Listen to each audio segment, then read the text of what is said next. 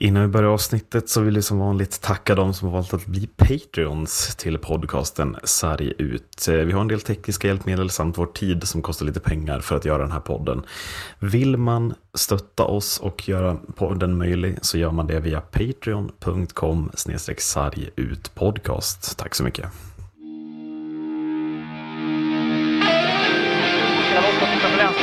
Grenberg, Grenberg går via Sarg bakom så vi får ju chansen, där kan vi mål! Mats Sundin gör 1-0 för Sverige!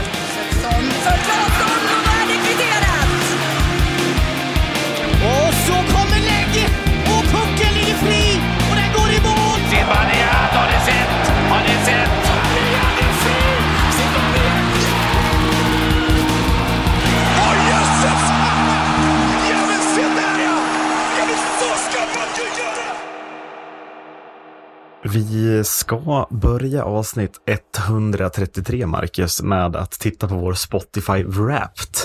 Vilken unik take numera i sociala medier, eller inte. Mm. Men vi konstaterar väl att vi har ökat våra lyssnare med 130 procent, ökat våra streams med 255 procent och ökat våra följarskara med 127 procent det senaste året. Och jag tänker att vi inleder den här podden med att säga ett stort rungande hjärtligt tack till alla som lyssnar på det här jävla poddjäveln. Eller? Ja, nej men och sen, det, det, är också så kul för att ibland när vi har poddat på ett tag och så, så det känns liksom, det är inte så ofta som vi får Alltså det är klart vi får folk som skriver till oss eller som vi får engagemang och så vidare, men ibland så är det lätt att glömma bort att fan, vi har folk som är liksom kontinuerligt hela tiden lyssnar på oss. Som, som genuint bara... tycker att vi har intressanta saker att säga om ishockey. Det är det ja. svåraste att ta in. Ja. Precis, när vi också har svårt att få våra närmast anhöriga att lyssna så ja. känns det otroligt, otroligt givande att Är det några som inte som... är med på den här Spotify-repen så är det våra närmaste anhöriga. det, ska, det, ska, det ska gudarna veta. Ja, precis. Vi ska ta en bumper. Bara återigen, stort, stort tack. Eh, det här betyder såklart hur mycket som helst. Tack så jättemycket. Vi kickar igång själva hockeysnacket. Ska vi prata lite Modo, Marcus? Mm. Eh, du kallade Modos beteende mot Linköping borta för ett bottenlagsbeteende. Kan du förtydliga vad, vad du menar med det? Det tyckte jag var intressant. Du var irriterad under torsdagen. Nej, men det, det, känns, eh, du vet den här normala taken när man har liksom så här, man, man tycker att allting går så rätt förutom själva produktionen framåt. Ja. Eh, och det, det, det, räcker inte bara med att spela bra ishockey eller räcker inte med att skapa lägen utan man måste också komma därifrån med, med poäng från matchen också. Mm. Um, och sen så eh, är det lätt att man blir blind för de problemen som, som också finns i bakgrunden som är ja. orsaken till att man ofta förlorar. Yeah. Um, och det tycker jag Modo har lite haft över de här matcherna, att man, det känns som att man, man har börjat tumma på detaljer eh, som, som man inte har gjort förut och det känns inte riktigt som att man, man gör jobbet hela vägen, eh, kan jag tycka. Men, men det sig mest i, i liksom att eh, det är en jämn match hela vägen, ni vinner skotten och matchen slutar 4-0 till Linköping? Är det mm. mer där irritationen skapar sig? Att så här, jaha, ja, då var det en ny förlust? Eller liksom... Att man lite så här nöjer sig med att ja, vi, vi skapar lägen, vi har tre det, ramträffar ändå. Uh, vi, vi spelar bra, det, enda som inte är bra i egentligen är boxplay. Mm. Uh, men det, det, jag köper liksom inte riktigt att att, att vi bara kan se bra ut, utan det viktigaste, alltså vi, om vi så ska behöva, ja. ja. precis, om vi så ska behöva spela skithockey mot skithockey så lär vi göra det också.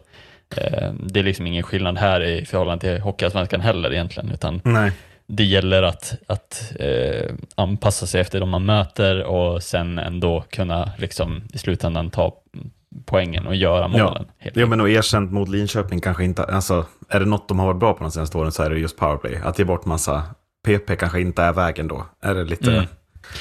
Precis. Ja, precis. Och sen lite det, vi har gått ifrån lite det som vi, vi har varit så charmiga med att göra, är att vara lite respektlösa mot de här lagen som vi möter. Och jag tycker att vi gör det bättre mot de bättre lagen än vad, vad vi gör mot, ja nu är ju Linköping bättre nu givetvis, mm. men jag tycker att det skiljer sig från lag till lag som vi spelar, att det blir ibland så gör man inte den här, man gör inte de här inbrytningarna, man gör inte de här vågade in i mitten och skjuter, utan man åker liksom runt, runt, runt och sen så tycker man att man gör en jätte, jättebra match bara för att man har haft mycket Alltså puck man, i Man har vunnit skotten. Det, det, där är ju en sån där klassiker jag kan störa ihjäl mm. mig på. Ja, men vi ja. vann skotten, vi gjorde en bra match. Jo, men vad var det för skott vi sköt då? Det är ja. det som är det viktiga att titta på. Ja, precis. Sen, alltså... ja, absolut. Vi skjuter ju också i stolpen, absolut. Jo, jo, men det är liksom, man kan inte sitta och klaga över att stolpen var i vägen för att det nej, är ett missat skott. Liksom.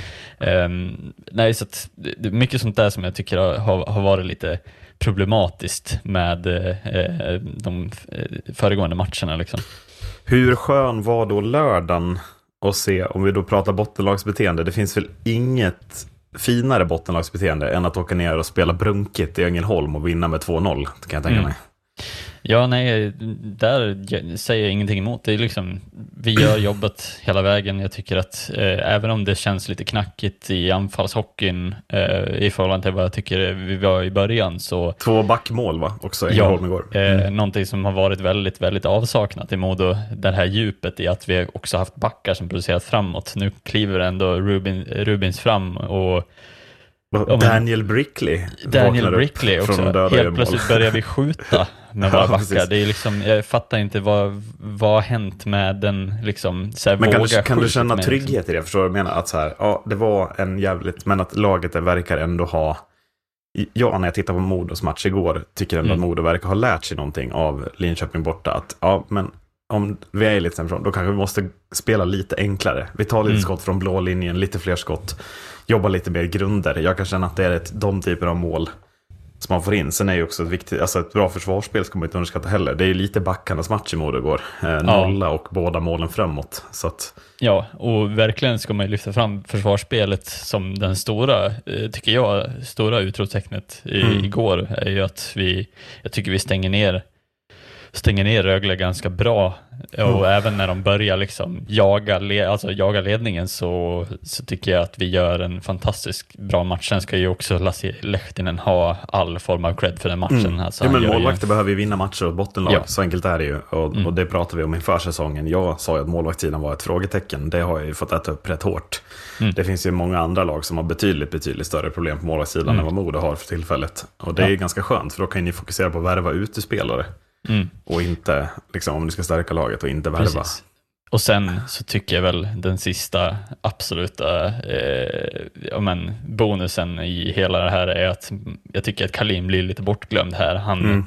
rör om i den ganska liksom stabila vad heter det, uppställningen i på backsidan, rör väldigt om, flyttar in, om. Liksom. Ja, väldigt intressant byte igår när Rubens och Bernhardt bytte backpar, det får man ju säga. Ja. Eh, väldigt, väldigt, väldigt fint. Eh, och får den utväxlingen på backsidan och får mm. också beröm av backarna att det här var precis det som behövdes, typ för att få lite lite bättre, för jag menar Bernhard och Nässén absolut har mm. gjort det jättebra, men de är båda offensiva backar. Ja, de Vi kan spela powerplay liksom. ihop. Det går ja. ju liksom. Mm. Eh, nej, jag, jag, tyckte det var fantastiskt bra byte.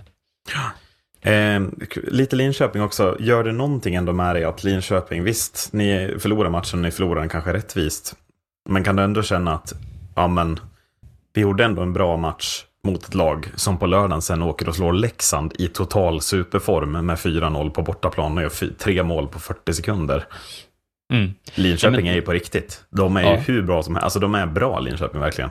Ja, och också ett stort, stort utropstecken är väl Jesper Myrenberg som, som jag tycker mm. går in och verkligen skiner eh, i två matcher som, som, som någon form av eh, MVP.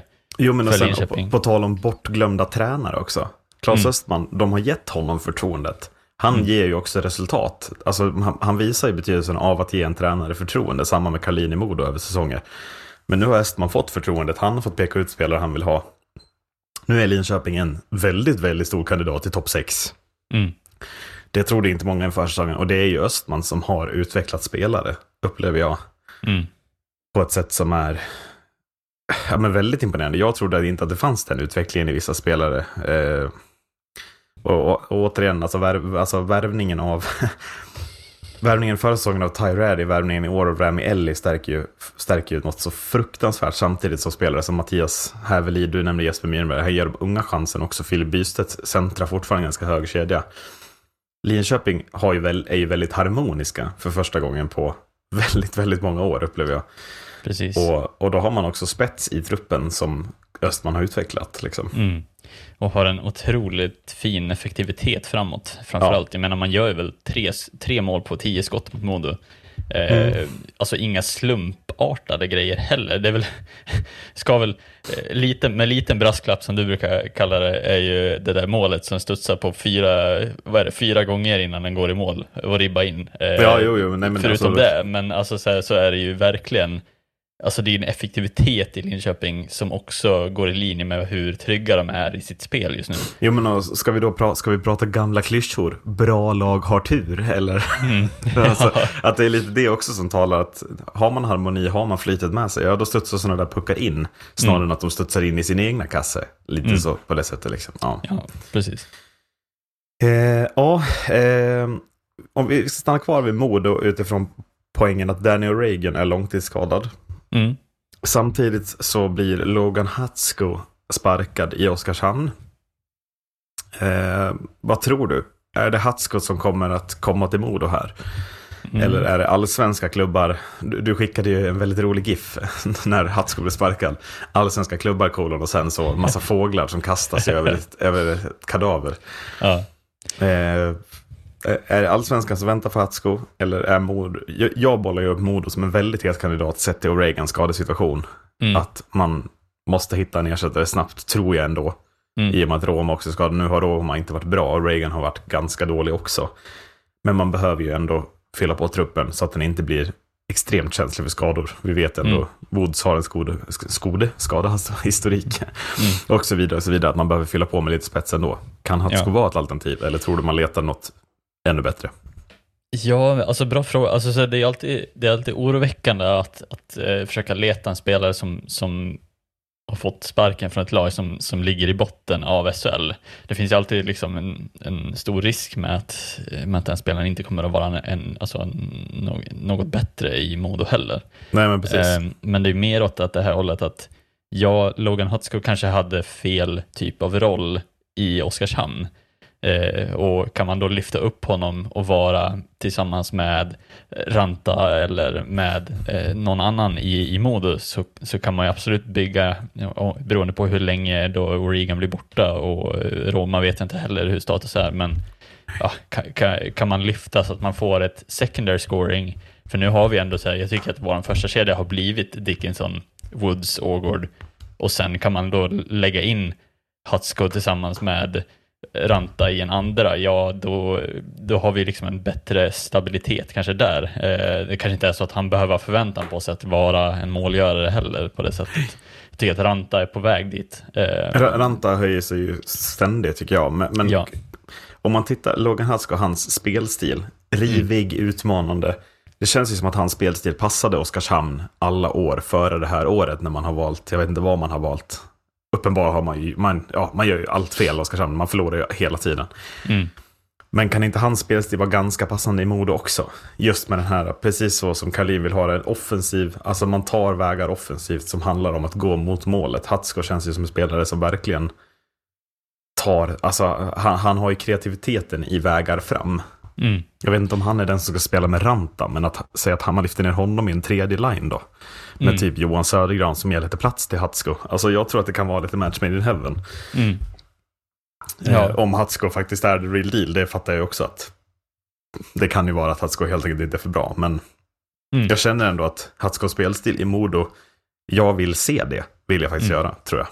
Ja, eh, och jag, alltså, jag skulle inte säga emot heller. Alltså, jag, det, jag är ändå villig att testa och se om, om mm. det ska funka. Alltså, så här, en, en test på nio matcher hade väl varit mm. eh, klockrent och sen funkar det inte så gör det inte. Eh, men eh, ja, det, hade, det hade varit kul att, att, se. Jag menar, nu vet vi ju, nu har vi förutsättningar att Oregon kommer att vara borta och vi behöver mm. ersätta den spelaren.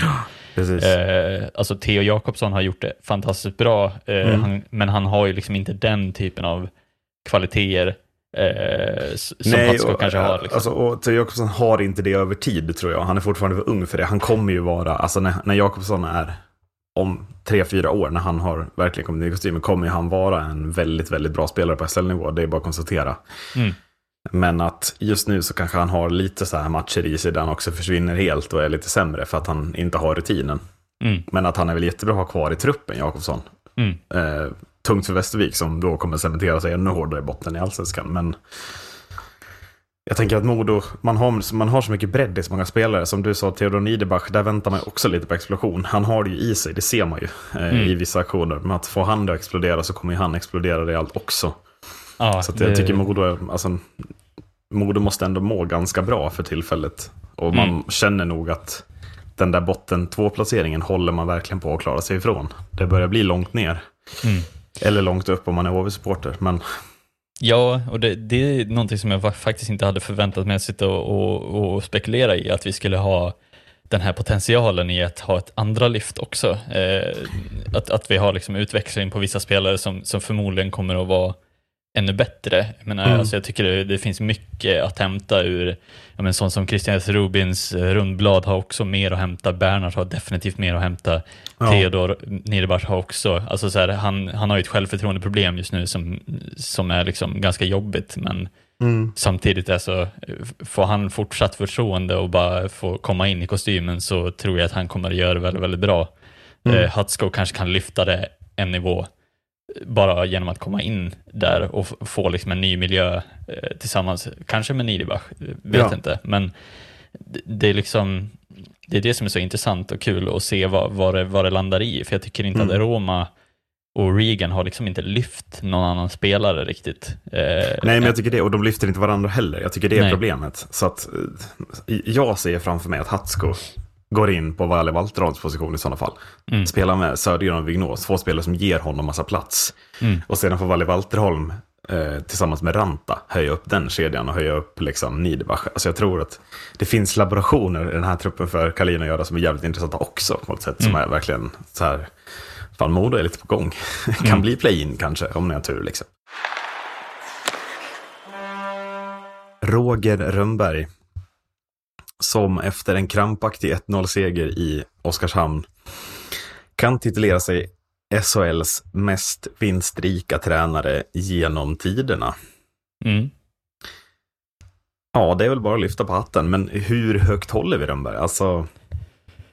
Ja, nej men alltså det, det, är ju klart att han är en fantastiskt bra hockeytränare och har gjort det över så lång tid och har en han är en, liksom, en karaktär utöver det vanliga som jag tycker är inte bara för att han vinner hockeymatcher utan jag tycker att han är han är någonting som, som skapar liksom intresse, han skapar eh, engagemang och han är liksom han vågar lyfta på känslorna i ishockey. Alltså jag tycker att det finns många aspekter i Roger Rönnberg som, som man ska lyfta i.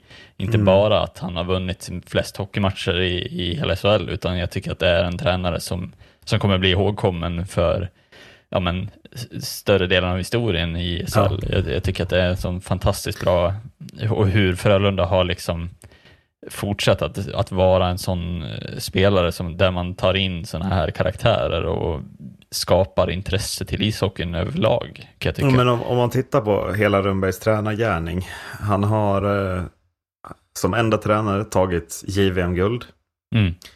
Han har två eh, liksom guld med Frölunda. Hur många CHL-guld, om vi nu ska ha det, är det tre han har med Frölunda dessutom, ja, tror jag. Ja, jag tror det. Eh, och han gör ju det. Visst, han värvar spetsspelare. Men det är ju en ständig utveckling av unga spelare som kommer in i Frölunda. Alltså dessutom måste vi inte bedöma Alltså Roger Rönnbergs tränargärning. Hur högt håller vi den historiskt i svensk hockey? Jag börjar, jag börjar närma mig att det här börjar närma sig topp tre. Mm. Ever kanske liksom. Mm. Sen har han, alltså, det fin, nu, nu är det Hallam som tog landslagsuppdraget. Det finns väl att vänta på Rönnberg också i framtiden om han vill ta landslaget. Liksom. Eh, och, och, där finns det också guld att vinna. Liksom. Men jag tycker verkligen att Rönnberg, så som, så som han är som person, att han också är, han är ju en profil i hela ligan. Samtidigt mm. som han är en fantastisk spelutvecklare och en vinnare. Mm. Ja, men det, det, kan inte vara många tränare som toppar honom historiskt i, i svensk hockey. Det kan det inte vara. Nej, och man undrar ju honom verkligen alltså, all typ av framgång men också han har ju ett par år kvar nu. Han har ju en, en eh, verkar som out eh, om två år, 2025. Ja, det verkar redan vara eh. klart. Det känns så jävla... ja. Eh, jag fattar ingenting, vad ska jag säga. Men, Nej, eh, men det hade ju varit fantastiskt att få, om han hade fått vinna ett guld något av de åren framöver nu med Frölunda. Mm. Med i lite uppförsbacke också kan man väl tycka efter efter den liksom förändringen som Frölunda gått igenom. Ja, men och, och samtidigt så kanske det också är, det kanske är läge för Rönnberg att ta den outen redan nästa år. Frölunda mm. in i världens rebuild-fas från alla hans år med Joel och så vidare. Mm. Att det kanske är någon annan som ska hoppa på det tåget och ta dem därifrån. Mm. I och med att han har varit där så länge, det behöver, behöver man inte ha. Så. Men det han har byggt i Frölunda de senaste tio åren är ju unikt i sitt slag. Alltså, mm alla vill till Frölunda. Unga spelare över hela Sverige vill till Frölunda, för där vet man att liksom, utvecklingsfasen finns. Och, mm.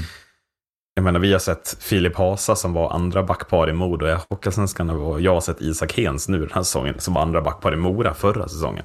Det är spelare som nu utan problem klarar av SHL-nivån mm. på Frölundas backsida. Ja, det är bara, alltså det, det trodde inte jag i alla fall. Nej, och det, det gör ju att varumärket Frölunda blir så jäkla starkt också. Alltså, det är väl det starkaste vi har. Ja, Just nu. Eh, precis. Och det är väl det man vill som klubb också, att få, få den typen av liksom, eh, stämpel på sig. Mm. Att, att det här är liksom språngbrädan för hela din karriär eller hela eh, resan fram till NHL eller vad det nu ja. kan vara. Liksom. Men, ja, det, är, det är fantastiskt hur, hur, hur han har satt Frölunda som den typen mm. av spelare i, i svensk ishockey. Ja, jag menar vilka spelare har han utvecklat under tiden? Ja, vi har bland annat Rasmus Dahlin och Simon Edvinsson på den här mm. kartan. Det är ju två av Sveriges, i framtiden, två absolut bästa spelare. Dahlin är det väl redan nu liksom. Men mm. vi pratar väl om givna spelare i Sveriges landslag om vi skulle ta ut den bästa truppen. Ja. I princip, som han också plockar fram under den här perioden. Så att, mm. ja, det är ju bara, det är ju bara hatten av liksom. Ja. Eh, men den här veckan inleddes ju roligare får man säga. för Roger Rönnberg med det här jävla matchstraffet han drog på sig. Mm. Eh, har man någonsin varit med om eh, en konstigare situation? Alltså vi har sett många konstiga situationer, men alltså vad fan var det som hände där? ja. det enda jag kan likställa i det, det är väl när eh, vad heter Modos gamla sportchef i Tingsryd förra året, eller förra, förra året, när han, när, han gav, när han gav domaren en blick och fick en avstängning. ja, det, är, det är typ någonstans där i, i, i närheten. Eh, men, men ja. för det som, det som blir väldigt intressant med den här situationen är att alla bilder som kablas ut från TV4 mm. är ju att Roger bara står med sitt anteckningsblock mot örat och man ser ju på Roger att han skriker jag hör inte, jag hör inte, jag hör inte. Mm. Och att det sen slutar med matchstraff. Uh, ska, vi, ska vi börja där? Alltså hur sjukt är det? Alltså om man bara tittar på bilderna som kopplas ut så är det ju helt sjukt eller? Ja, ja alltså jag, jag var helt oförstående till det. Mm. Uh, jag såg liksom bara själva situationen med, med den biten att så här, han står där och det enda man ser är Roger uh, ur, ur den vinkeln liksom och han ganska uppriktigt och ärligt ser ut att bara fråga vad det är han säger och så säger han till dem han kom hit. Mm. Eh, vilket är ganska förståeligt för det är alltså, folk som inte har stått i ett bås eller stått på, på isen och så sen är det också typ 6000 pers på läktaren. Alltså det är inte jättelätt att höra varken nej, tränare nej, eller spelare Och vi ser ju varje match domaren flera gånger åka fram till båset för att kunna prata utan att skrika mm. sönder liksom, röst och allting. Ja, så, eh, så ur, ur, den aspekten är det ju också helt, mm. det helt sinnessjukt att det, att det blir en, en, en matchstraff av det.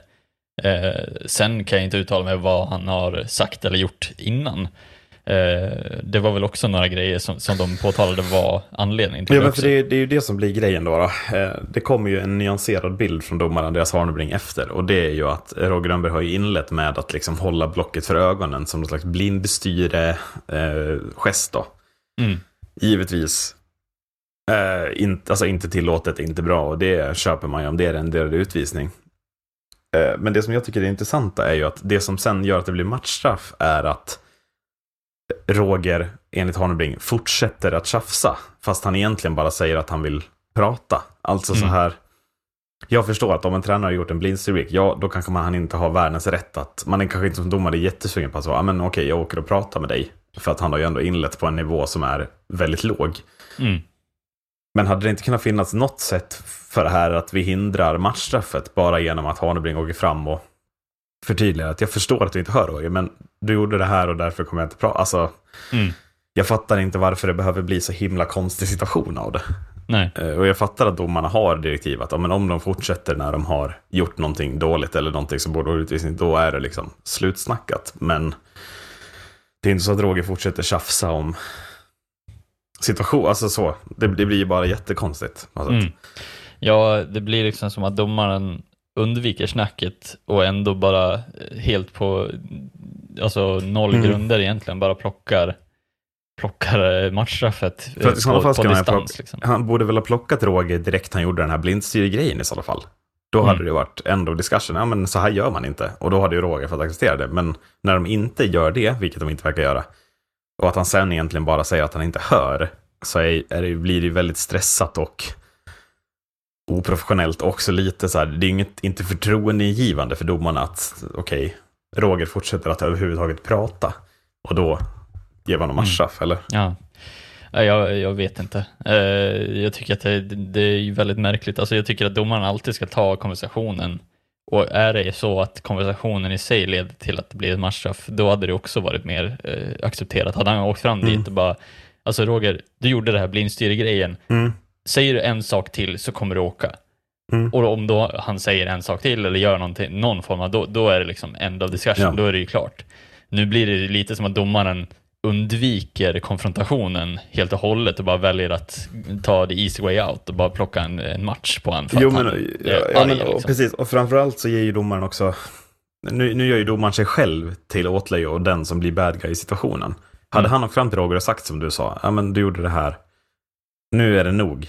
Nu mm. får du ställa en riktig fråga, eller så liksom, alltså det är därför jag inte kommer fram. Mm. Då hade han i alla fall gett Roger chansen. Och då mm. hade han ju framförallt gjort, gjort det liksom möjliggjort att ja, men om Roger fortsätter köta om när jag var skit då. Mm. Då är det ju Roger som framstår som den som ja, men, får skylla sig själv lite. Nu är det domaren som istället så här, blir ifrågasatt. Och de, mm. de har ju tillräckligt att göra vad gäller ifråga, alltså hur ifrågasatta de är, mm. domarna. De har, ju, de har ju lite grejer på sig. Ja, nej men precis. Och det blir Ja, det, det, blir, det blir bara märkligt i, i situationen, för att jag menar, då hade jag i alla fall eh, Rönnberg fattat kontexten av vad det är som mm. han har gjort tidigare som har blivit alltså själva situationen som domaren tar på. För att nu blir det ju bara att han förmodligen agerat i affekt bara att, i adrenalinen och bara så här, har gjort det där för att han har blivit arg och sen inte fattat att domaren tog illa upp och såg det. Eh, då blir det ju väldigt konstigt, eh, även ur hans synvinkel och ur alla andra synvinkel, att vad är det som, vad är det som plockas på egentligen? Och så mm. får vi de här bilderna som är helt o... Det går inte att plocka någonting av det. Nej men exakt, exakt. och jag menar bilderna, alltså det måste domarna också bli bättre på att förstå att om de inte har sett den första situationen och det sen blir det här matchstraffet, då är det ju bilderna precis före matchstraffet som kommer att kablas ut. Så funkar ju en tv-sändning liksom. Mm. Om de, domarna då tänker att aha, då är det bilderna där Roger står och säger att han inte hör något som kommer att leda till, som folk kommer fatta som att det är matchstraff. Då måste man ju tänka ett steg längre. Även om det är press från 7000 på läktaren och det är en jämn match och det är en arg Roger och allt sånt. Men, men man måste ha den kylan att så här, okej, okay, jag åker fram och säger det här till Roger så att det inte ser ut som att jag bara tar ett matchstraff för att han säger att han inte hör vad jag säger typ. Istället så rör vi oss till Hockeyallsvenskan och min namne Erik Norin i AIK som har varit i hetluften. har, du, har, du, har du sett situationen som leder till hans avstängning? Mm, ja, det har jag. Jag visste inte, jag visste inte dock i efterhand att den, den ledde till en avstängning. Här är de eh. igen, disciplinnämnden. eh, vi satt ju här för två veckor sedan, va? Mm, ja. Och pratade om att det här slagsmålet mellan Djurgården och Karlskoga efter slutsignal ledde till 82 avstängningar typ i onödan. Mm. Eh, här så är det ju precis det som Erik Nordin får avstängning för, slagsmål efter slutsignal. Mm. Och ja, okej, okay, de har satt ribban att man får inte slåss efter slutsignal. Men, men kan man sätta den ribban kontextlöst? alltså, alltså till historien hör ju här att AIK har hämtat in 0-3 mot Nybro mm. till 3-3. Nybro, en ung pojkspoling som heter Hugo Fransson. Hur gammal är han? Jag orkar inte ens kolla, men ung. Mm. Född på 20-talet. avgör i förlängningen, snyggt mål. Mm. Och åker fram och liksom håller örat mot, eh, eller handen mot örat, gesten mot AIK-klacken. Han spelar alltså i Nybro. Mm. Och det är ju ändå en, en provokation av Guds nåde vi pratar om här väl. Mm. alltså, alltså AIK, de, har, de förlorar en match de, som de lät rinna ur händerna i onödan i första perioden. Men om man gör en sån gest mot hemmapubliken i ett sånt här läge, då måste man väl ändå kunna också ta konsekvensen att oj, nu kanske någon blir arg på mig. Mm. Ja, eh, nej, men äh. alltså jag, jag tycker, och jag menar, så här, det är väl inte bara heller, han åker hela rundan längs eh, ja, men kortsidan där. Ja, det är hela båda runden, händerna hela, mot båda öronen. Ja, ja eh, och liksom uppenbart provocerar på det sättet. Eh, och ja, eh, jag vet inte, det, det, är väl ingen eh, som är glad över det, eh, kan jag väl tycka. Jo, kommer att vara glad över det i AIK-klacken och det är ingen som kommer att vara glad över det i AIK. Eh, och jag tycker bara att det är i, i just agerandet hos Erik Norin, även om det är fel att slåss efter slutsignal, alltså markeringen i sig mot det här är väl helt korrekt. Alltså så här, det vore väl helt sjukt om, om man inte blev förbannad på det. Alltså jag, jag vill dra det så långt att jag tycker att det hade varit mer rimligt om Fransson hade blivit avstängd. Mm. Så långt vill jag dra det. För jag tycker att Erik Norin, han, det är ju matchens mest rimliga reaktion. Mm. När han ska, ska markera mot Fransson att du, din jävla ungjävel liksom. Mm. Så här gör man inte. Och jag hoppas innerligt att någon i Nybro internt, typ lagkaptenen eller tränaren, har gett en jävla lavett till Fransson för det här också. Och markerat mm. att nej men så här gör vi inte i Nybro liksom. Mm. Eh, men att, att disciplinen stänger av Erik Norin för det här, det är ju, alltså nu, jag, jag, jag, jag känner mig hamnar där varje vecka, men det är väl deras sjukaste beslut i år. Mm. Bland många andra. ja, men jag, jag, orkar, jag orkar inte. Jag, nu är jag så trött så att liksom, nu gör de det bara för, nu, nu är det så att de gör det för att provocera mig. Stänger mm. av spelare för grejer, eller? Ja, nej men alltså, det är ju som du säger, alltså man kan inte kontextlöst titta på det, eh, utan man måste ju fatta att så här, ja, vad är det som orsakar hela problemet? Jo, det är ju hela aktionen av, eh, av han efter liksom, avgörandet. Alltså det är det som skapar slagsmålet. Alltså att, och det kan man ju inte bara sitta och blunda för heller. Att man kan inte bara säga, okej, okay, vadå Erik Norin åker dit oprovocerat, han har gjort det, ja då hade jag köpt avstängning alla dagar i veckan om det bara var för att han gjorde mål. Eller någonting, liksom, att han bara var förbannad till slutsignalen. Mm. Men nu när det verkligen uppenbart blir att ja, jag Erik Norin står ju upp för AIK som märke och som för supportrarna mm. och fattar ju att så här, ja, men det här är ju någonting som provocerar att supportrarna blir förbannade förmodligen och kommer att vara förbannade. Mm. Eh, och, och, det blir liksom en så onödig provokation efter någonting som man redan liksom, man har vunnit, man har avslutat matchen. Ja. Eh, Nej, jag, alltså, jag, jag, kan inte heller landa i något annat, att, att det är ju han som ska ha avstängning egentligen. Nej, men att, att, att det, här, det, här, måste få finnas, för att det är inte mm. så att Norin åker och liksom på Peter Holland-vis slår sönder Fransson heller. Det hade varit mm. något annat. Utan ja. det är ju att han markerar mot Fransson att vad fan gör du liksom? Mm. Och, och, då kan vi inte, vi kan inte så tolka det bara enligt boken kontextlöst, att om man slåss till slutsignal så ska man få avstängning. Så kan det inte få gå till. Nej. Utan man måste hela tiden titta på exempel. Liksom. Mm. Och det, det är det här jag försöker prata om, men att disciplinen måste ju ha situationer att utgå från när de bedömer olika saker. Och det här är ett perfekt exempel, att så här, om det här händer att en spelare gör så här och sen att en annan spelare markerar mot det, då släpper vi igenom det. Mm. För att vi, liksom, den här spelaren får skylla sig själv. Det är en onödig provokation, det är mot hemmafansen. Han hade, alltså, han hade lika gärna kunnat åka och fira med bortasupportrarna. Nybro hade ett ganska bra följe som många andra lag i Hockeysvenskan har i Stockholm. Liksom. Mm. Så det, det, finns ju ingen anledning till att, alltså det hade varit, det hade varit, mycket, det hade varit en död hockey om ingen hade markerat mot Fransson. Då hade man ju mm. blivit ännu mer irriterad. Varför är det ingen som, alltså så här, det är liksom precis den här reaktionen man vill se, precis de här känslorna man vill se, att någon sätter ner foten mot den här typen av idioti som Fransson står för. Mm. Och då ska han bli avstängd för det. Mm. Nej, alltså, ja, ja, ja. Hjälp mig förstå hur man kan vara så dum. Alltså hur kan man vilja göra hockeyn så här tråkig och så här fyrkantig och så här känslolös. Det är, det är så jävla störande. Ja, nej, jag, jag förstår inte heller riktigt. Det, det känns ju som att de, de förstår liksom inte heller att vadå, ja, han skapar ju någon form av säkerhetsproblem också, att om AIK-fansen blir förbannade på att han gör en aktion, att mm. det inte väger tyngre än att Erik Norin går in och stoppar honom och kanske får ja. fansen att faktiskt balansera upp i att fan vad bra Erik Norin mm. gör som går in och markerar att det här är fan helt fel att de tycker att ja, men fan, han gjorde det som vi annars hade behövt göra, hoppa in på isen eller någonting, eller kasta ja, in men, någonting. Ja, nej, men alltså det, alltså det skulle kunna regna mynt mot mm. Fransson, liksom. Alltså ja. om ingen rör sig. Alltså, det är där det kan hamna, jag är helt med dig. Att, mm. Men alltså, det, det här räddar mycket andra. Ja, eh, så att ur, ur ett säkerhetsperspektiv också, att, att, att han går in och gör det som fansen tänker. Lite att så här, fan det här är, är okej, okay. och det är hellre det att man håller det på isen där tävlingen sker än att det ska bli någon form av publikfiasko, att de hoppar in mm. eller de gör någon inkastning av burkar eller någonting sånt där. Alltså, jag, jag, jag tycker verkligen att man, man missar upp ett mål här, eh, ja. verkligen, med, med en avstängning på Erik Norin som gör mm. en helt korrekt sak. Och han går inte in och slår ihjäl honom heller. Nej, och, liksom... och, och framförallt Erik Norin visar känslor. Eh, ja. Precis, alltså känslor som vi vill. Alltså det var ju samma med den här Djurgårdsgrejen. Att så här, Alvin Greve visar känslor. Viktor Lennersson har tacklat eh, Karodelius som blev skadad borta länge. Det är precis de känslorna vi vill se och måste, vi måste börja tumma på regelboken i de här grejerna. För det måste, det, kontexten måste spela större roll. Mm. Och det är den man hela tiden tar bort.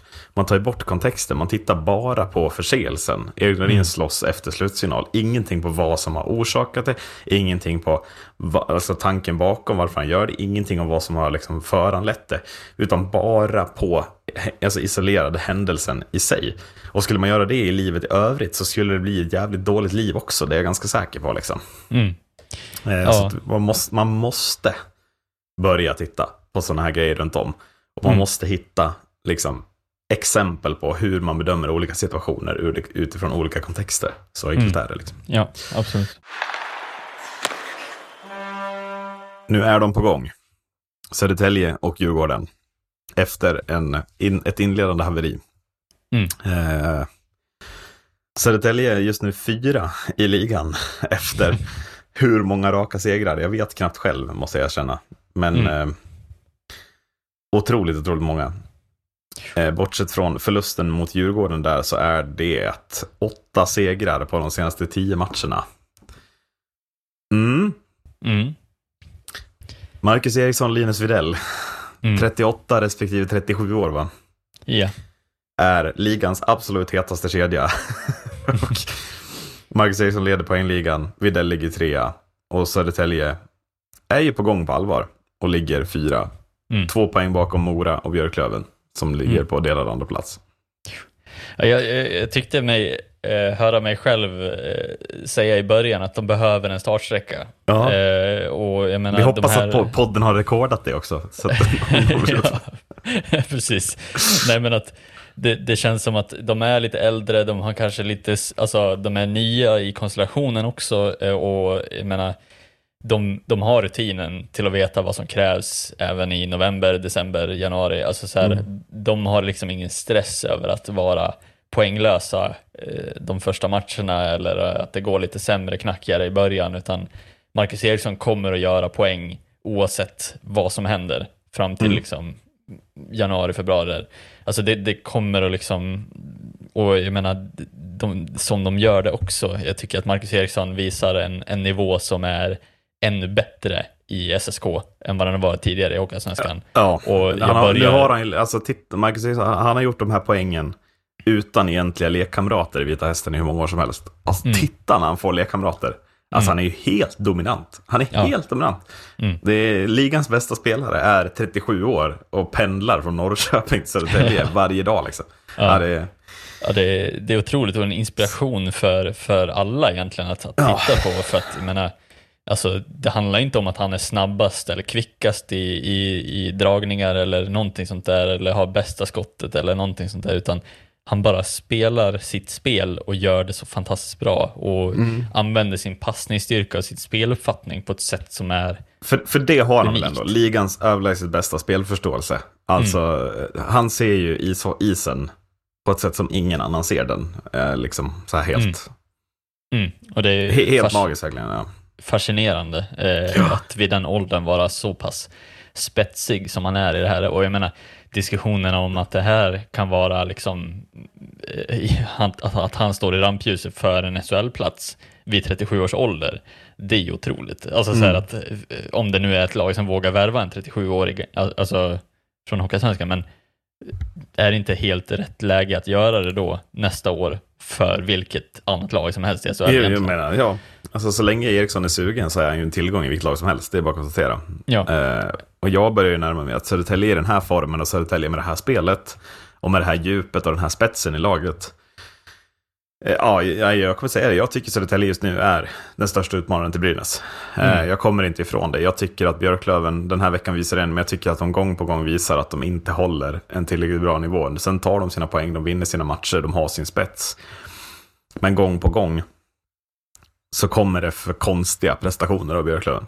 Mm. Tyvärr. Eh, som gör att man håller på att bli... Alltså Mora är ikapp dem med en match mindre spelad. Södertälje är två poäng bakom en match mindre spelad man börjar ju bli kappsprungna här. Mm. Väldigt, väldigt oroväckande tror jag. För Björklund har nog börjat räkna in den här topp 2-placeringen gans, ganska mycket i och med mm. kräftgången för, för både eh, Södertälje och Djurgården inledningsvis. Ja. ja, nej absolut. Jag menar, alltså jag, jag är väl lite mer tålmodig än, än, äh, än så också. Mm. Att jag, jag, tror ändå att Björklöven, om man tittar på de tidigare åren, så har ju ändå Alltså det finns någonting i att de kanske har eh, också liksom lite mera att hämta eh, ur sitt lag. Mm. De kanske kommer att låsa upp den potentialen efter jul. Det känns som att de har haft lite, de har lite upp och ner gångar absolut, men jag tror att de kommer ha sitt bästa jag kommer att vara i januari, februari och där tror jag kvittot kommer att landa på ja. vad det är för Björklöven som, som vi kommer få se i slutspelet också. Eh, så jag tror ändå att så här, ja absolut, de har ju tveksamma eh, matcher nu och det känns som att Jonas Waterlinen har ju varit lite av räddningen för dem. I ganska många alltså, matcher också, ja, ja, precis. Alltså den här veckan, jag tycker att Waterlinen för första gången, eh, ja vi kommer till det, Gången också inte håller uppe sin kvalitet. Mm. Eh, och då blir det två torsk. Mm. Eh, mm. Eh, fortfarande på nionde plats, eh, sju poäng bakom Södertälje, men med tre matcher mindre spelade än i stort sett alla lag ovanför dem. Finns Djurgården. Mm. Eh, som sedan tränarbytet har fem segrar på sex matcher och en sadden torsk borta mot Björklöven. Mm. Eh, man åker till Västerås och vinner med 7-3 under fredagen. Mm. Och nu är väl även det här gänget på gång. Mm. Eh, rakt spikrakt upp i tabellen va? Mm. Är känslan. Ja, och eh, alltså jag är lite inne på det också att så här, ja, nu är det ju lite boost för att de haft ett tränarbyte. De har ju alltid haft liksom en liten mm. uppgång när det väl kommer ett tränarbyte. Jag ser ändå att det här tränarbytet har känts väldigt fräscht i förhållande till vad de tidigare har varit. Eh, det var det mindre, eller vad jag kan känna, mindre frågetecken eh, kring att ja, men det här är en, en eh, konstig lösning eller någonting sånt där, utan jag tycker att det är en väldigt naturlig lösning, även om man kanske är orutinerad på posten eller så eh, vidare. Men det känns mer som att Djurgården vill ha det så mm. och kanske behöver ha det så. En, en, en spelare som man kanske, eller ja, en tränare som man kanske hjälper mer att, att lyckas än mm. en, en för, tränare som man förväntar sig ska lyckas. Eh, och jag tror att de behöver lite den eh, mentaliteten också, ja, alltså ja. för spelarna och för, för laget i sig. Att jag hoppas ju lite nästan på att Djurgården stannar här och låter, att, låter det här vara som det är just nu. Att Holmqvist kommer att vara den tränaren som tar dem genom den här säsongen mm. och inte blir något förhastat beslut i att ta in en ny tränare mitt under Nej, säsongen. De har ju tagit in Patrik Andersson också som assisterande ju. Eh, kommit mm. in och gett ännu mer injektion. Eh, men så måste vi prata om hur viktig den här backsidan är för, Björ eller för Djurgården också. Vi pratade om den som väldigt stolpe från början. Men mm. med Pontus Johanssons intåg, han bildar backpar med Axel Andersson och sen ett andra backpar med Alexander Ytterell tillbaka i form och sen Edvin Hammarlund förra säsongens succé. Det är ändå två backpar som håller uppe jävligt bra kvalitet. Daniel Glad är väl på väg in i tredje backpar också när han är tillbaka på sin skada. Mm. Det känns ju som, som plötsligt backsidan är precis så stark som Djurgården behöver ha den. För jag tycker att Andrén i kassen direkt med en starkare backsida har han också börjat rädda betydligt fler puckar.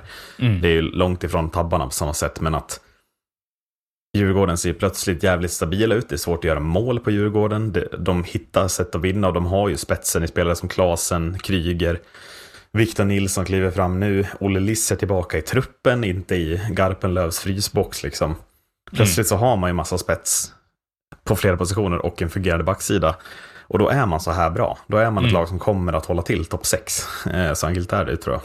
Ja, eh, och får vi se vad, vad, vad det blir av den där. Alltså, nu har det varit mycket spekulationer kring målvaktssidan också, att den inte har kommit upp i nivå. Eh, Andrén har ju liksom inte fått den hjälpen han behöver. Nu Uppenbarligen ser man inte. Ändå, nej, precis. Och nu ser man väl lite resultatet av det. Att, jag menar, kan han komma upp och vara så bra som han har varit tidigare i Hockeyallsvenskan och få liksom hjälpen han behöver, ja men då finns det väl ingenting att, att fortsätta spekulera i. Jag tycker mm. att Djurgården ska då försöka spara, spara in på de pengarna och kanske värva någonting annat spetsigt eh, i så fall. Mm. Um, men ja, det är väldigt intressant utveckling att se vad, mm. vad det landar i, för vi behöver ju verkligen ha en till utmanare till Brynäs. Eh, ja, vi och, behöver ju ha flera och jag menar som det ser ut nu så Alltså Djurgården, Södertälje på väg upp, Björklöven är ju bra fortfarande. Mm. Och sen då Mora. Ja. alltså, om jag nu ska, men alltså Mora, det är fyra raka veckor nu där Mora snittar två poäng per match. Alltså mm. vi är så jävla på riktigt. Vi kommer vara med här. Alltså det, vi visar ju det gång på gång på gång här att det här är på, det här är på riktigt i år också. Eh, mm. Uh, jag menar Ignashevs supervärvning. Mm. Lavainen på backsidan supervärvning. Kristoffer Gunnarsson kliver upp som en av ligans bästa defensiva backar. Och på forwardsidan så är det ju produktion från alla fyra linor konstant. Alltså mot Kalmar i fredags när vi leder med 4-2 så har varje forwardslina varit inne på ett mål var. Mm det är ju jävligt fucking stabilt får man lov att säga. för att vara ett lag. Jag menar, då håller man ju till i toppen. Om man mm. inte är beroende av produktion. Alltså om det är olika kedjor som kan kliva fram i olika lägen. Mm. Så, så jag menar, ja, topp 6. Brynäs, Björklöven, Södertälje, Djurgården, Mora. Där topp 5 tror jag. Mm. Sen ska AIK, Västerås troligtvis, kanske Nybro också, göra upp om den här sista platsen. Mm. Men känslan är ju att den där topp 8 vi pratade om, eller topp 6 topp 7 som skulle vara ganska satt. Den börjar ju utkristallisera sig nu för att lagen nedanför, framför allt bottenfyran med Tingsryd, Karlskoga, Östersund och Västervik. Där är ju de fyra lagen som kommer att vara bottenfyra, jag är rätt säker på, om inte Kalmar får en jävla dipp. Men de mm. fem lagen jag precis nämnde, Kalmar, Tingsryd, Karlskoga, Östersund, Västervik, det blir mycket förvånad om de inte slutar botten fem. Mm. Och sen ska Almtuna, Nybro in emellan på något sätt i play-in då och stöka. Mm. Ja, precis. Och det känns ju, på något sätt känns det väl väldigt fräscht också. Jag menar, du är ju, du är ju färgad åt det hållet givetvis, men alltså, jag kan tycka att det är väldigt fräscht att Mora är, är där de är och, om de mm. fortsätter vara där de är för att det är ett av lagen som faktiskt inte har någon form av ekonomisk doping i sig Nej, på, dess, på samma sätt. Eh, absolut lägst lönebudget liksom, av de, ja. de som är topp sju här ju nu.